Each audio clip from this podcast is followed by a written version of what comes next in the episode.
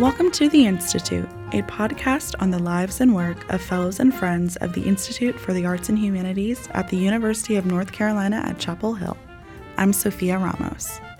In this episode, Philip Hollingsworth speaks with Distinguished Professor of African, African American, and Diaspora Studies, Claude Clegg. In their conversation, Professor Clegg talks about his current project on a history of the Obama presidency.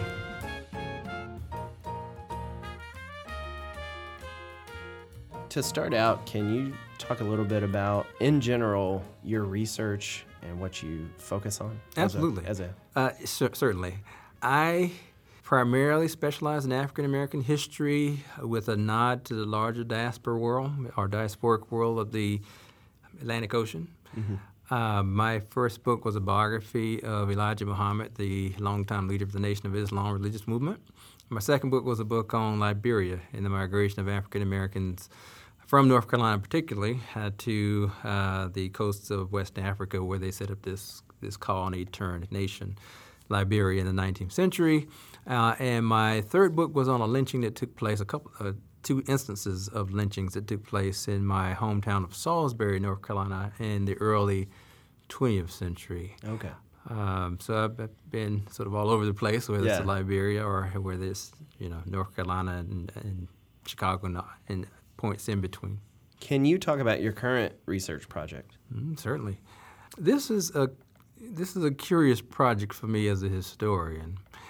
Uh, it's a project that looks at, or the plan is to look at the way African Americans have experienced or experienced, uh, interpreted, uh, witnessed, imagined the Obama presidency mm-hmm. um, for those eight years.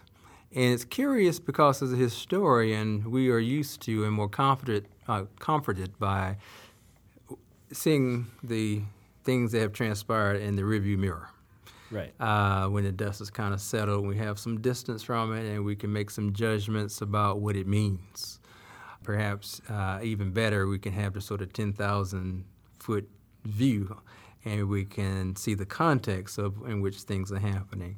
So this is this is very much unlike anything I've written before because the Liberia book was on people who lived 150 years ago. Right. So most of the dust has settled on yeah, those yeah. sources and that history, and you know mm-hmm. I think we can still say new things about it, but you know, no one's going to jump up out of the grave and have a counterpoint to what you've written, right? Or you know, right. there's nobody to interview or anything like that. So, you know, each generation writes its own history. So even things you wrote, you write about that took place 100 years ago, someone in the next generation might write about it in a different way. They can right. use the same sources that come to different conclusions. Mm-hmm. But this this book is different insofar as it, as it's a 21st century topic, uh, the Obama book.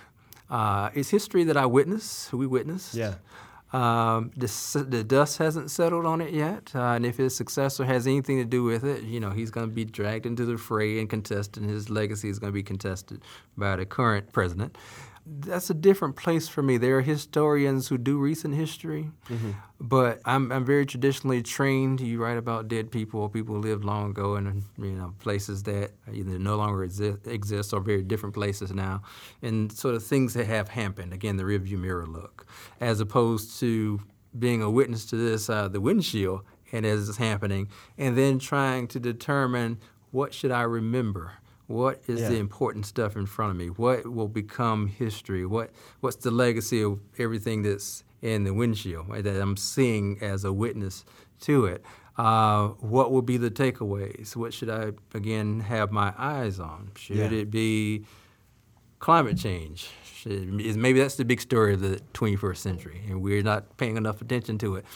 Uh, should it be the ACA, the uh, the Health Care Act? Maybe that's the big takeaway of the the Obama presidency. Maybe it should be the hyperpartisanship.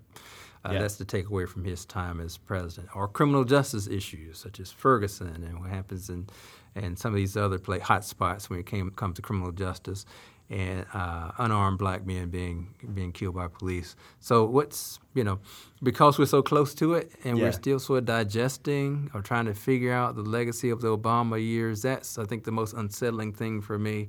That is, it puts in me the propensity to try to collect everything so that you won't miss anything. so it means that over the last eight years or so, uh, every article that I think may have some meaning that I see on CNN.com or the New York Times or video snip- snippets on YouTube or uh, speeches by the president, even certain imagery, imagery. I've tried to save a copy of that, so I have a, a pretty a pretty good archive of things, and even the archive is strange. It's um, we're in the digital era, so uh-huh. CNN, CNN.com, for example, is a, is a website. So uh, the research is online. The cover page of it changes every few hours, really. CNN. Yeah. So yeah. it's a it's a moving target. It's not like going to the archive because you know those same papers are going to be there yeah, yesterday, yeah. the next week, the next year, the same manuscript collections.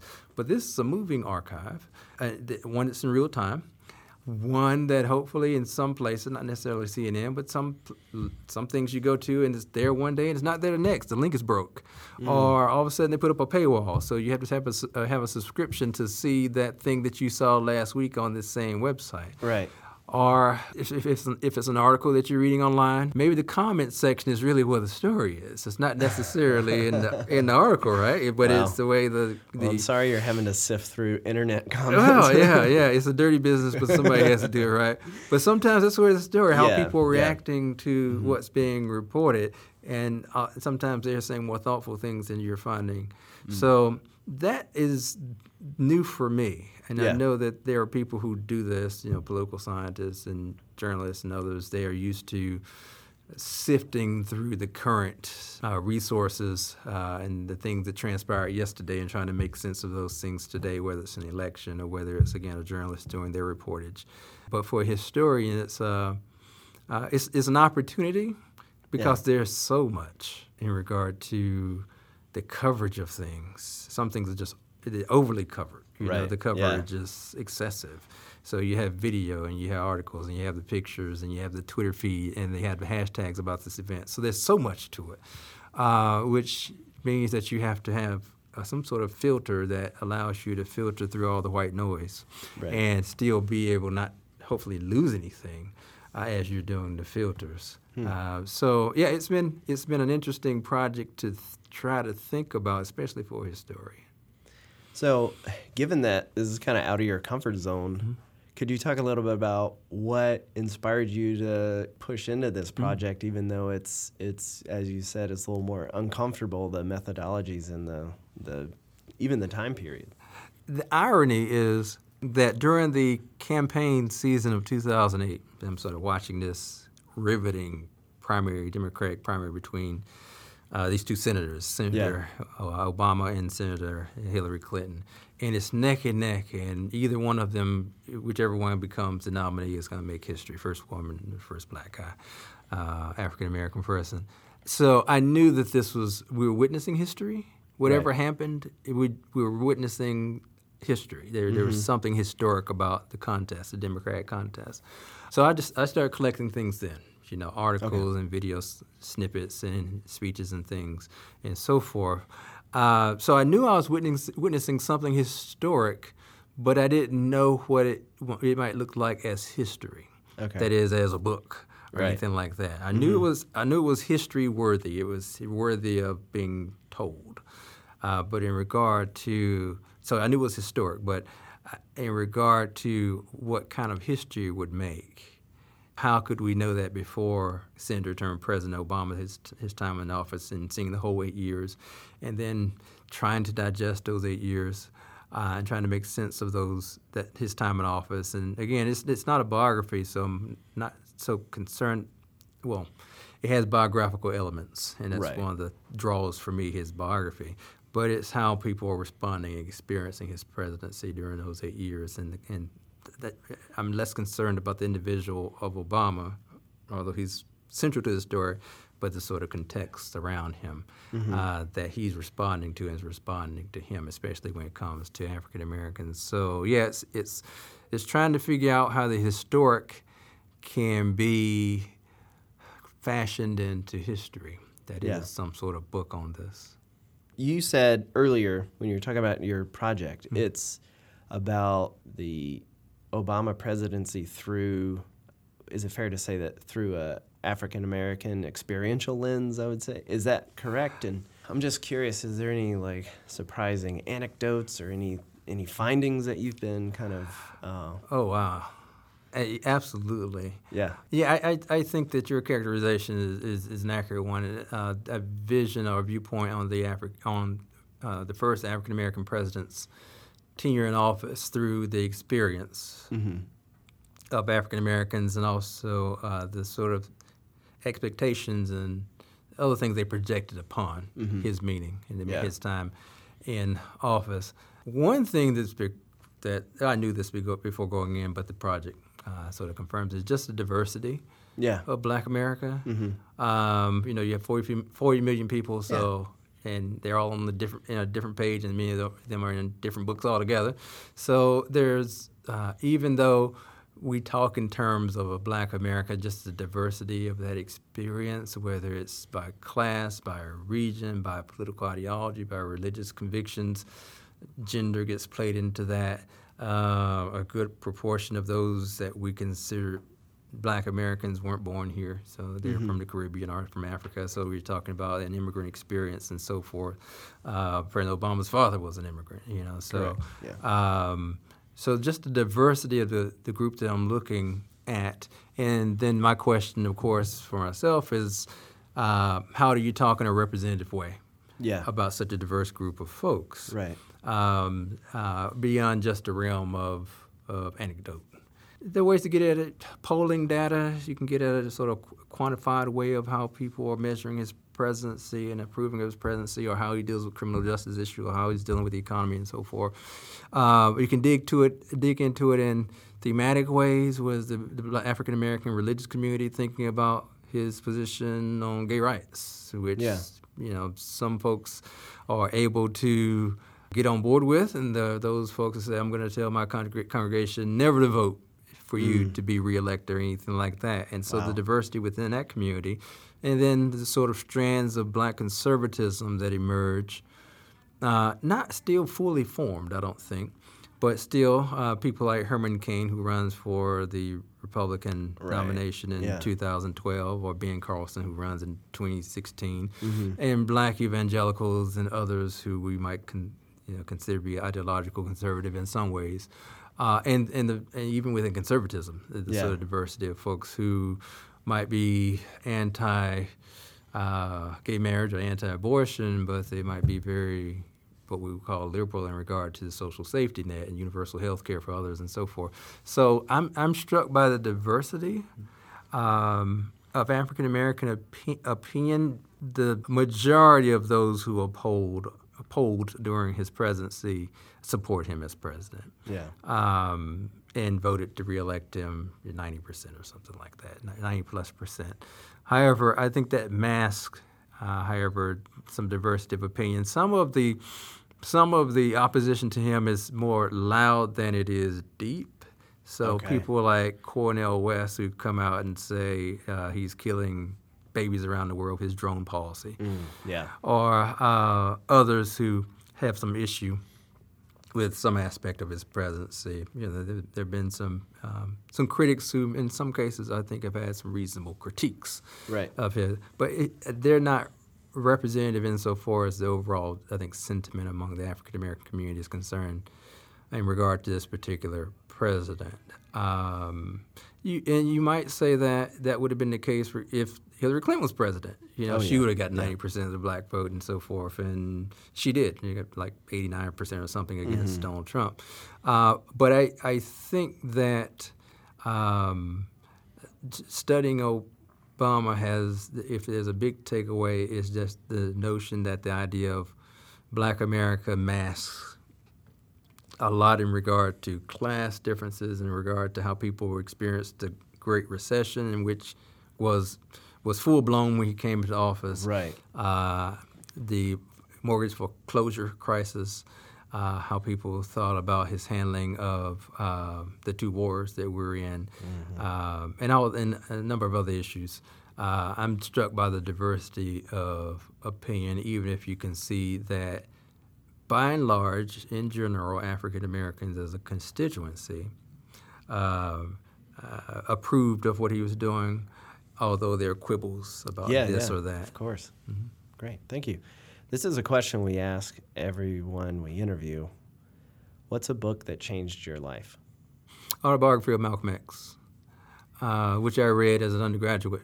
Okay. 19. I read it over summer.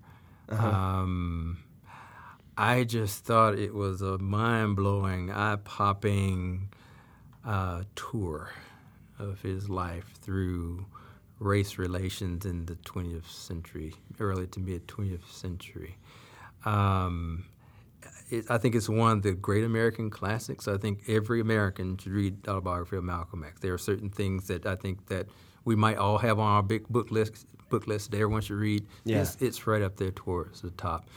I found his transformations from the sort of you know high hopes of a young boy wanting to be a lawyer in, Yeah. uh, in sixth, seventh, eighth grade, and then uh, the death of his his or his mother being committed to a mental institution, being passed around to foster homes, and his life in crime, and then imprisonment, and then the, just the transformation and how people Yeah. this individual was Yeah. able to recraft their life in more meaningful ways than it otherwise would have gone Mm-hmm.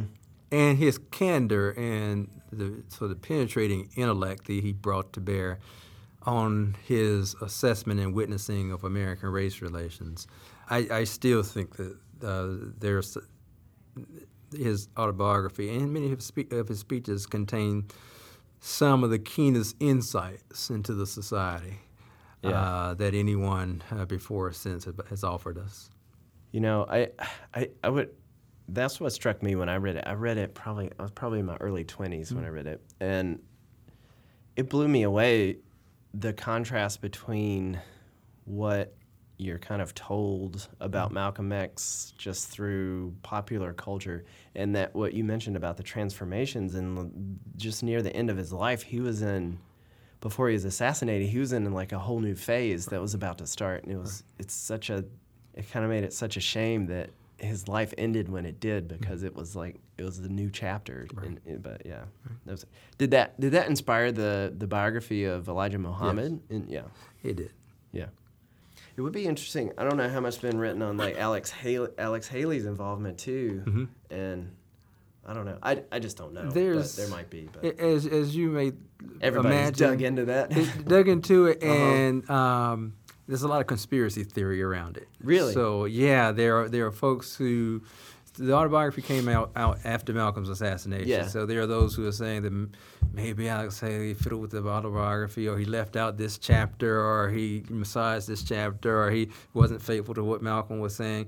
And I haven't really seen any proof of anything like Yeah. that. I think the autobiography is, and if you you cross-examine the autobiography with what he was saying, his speeches and, and so forth, he's saying more or less the Yeah, same thing yeah. uh, as far as his politics and so forth.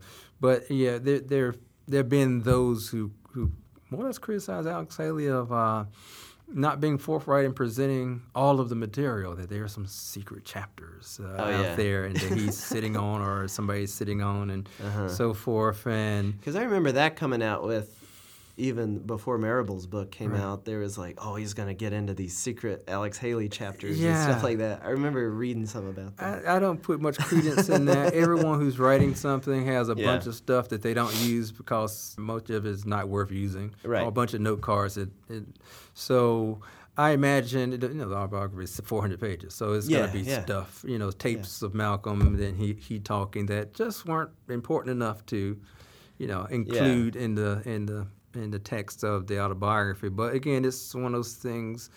It, it- it's, it's like all these other figures Yes. you know, yeah, in regard to who was behind JFK's assassination, is the FBI involved, or the Cubans are involved, and the mob Yeah, is involved, right. or Well, thanks again. thank you, great. Philip. It looks like they're getting really good value out of here, out of you around here. You're Ah, you're doing do what I this, can, and then yeah. you're working with the fellows, and then. You know, Check back at iah.unc.edu for the latest news on our fellows and upcoming events at Hyde Hall. You can find all our episodes of the podcast on our website as well as iTunes, SoundCloud, and Stitcher. Please like us on Facebook and follow us on Twitter at IAH underscore UNC.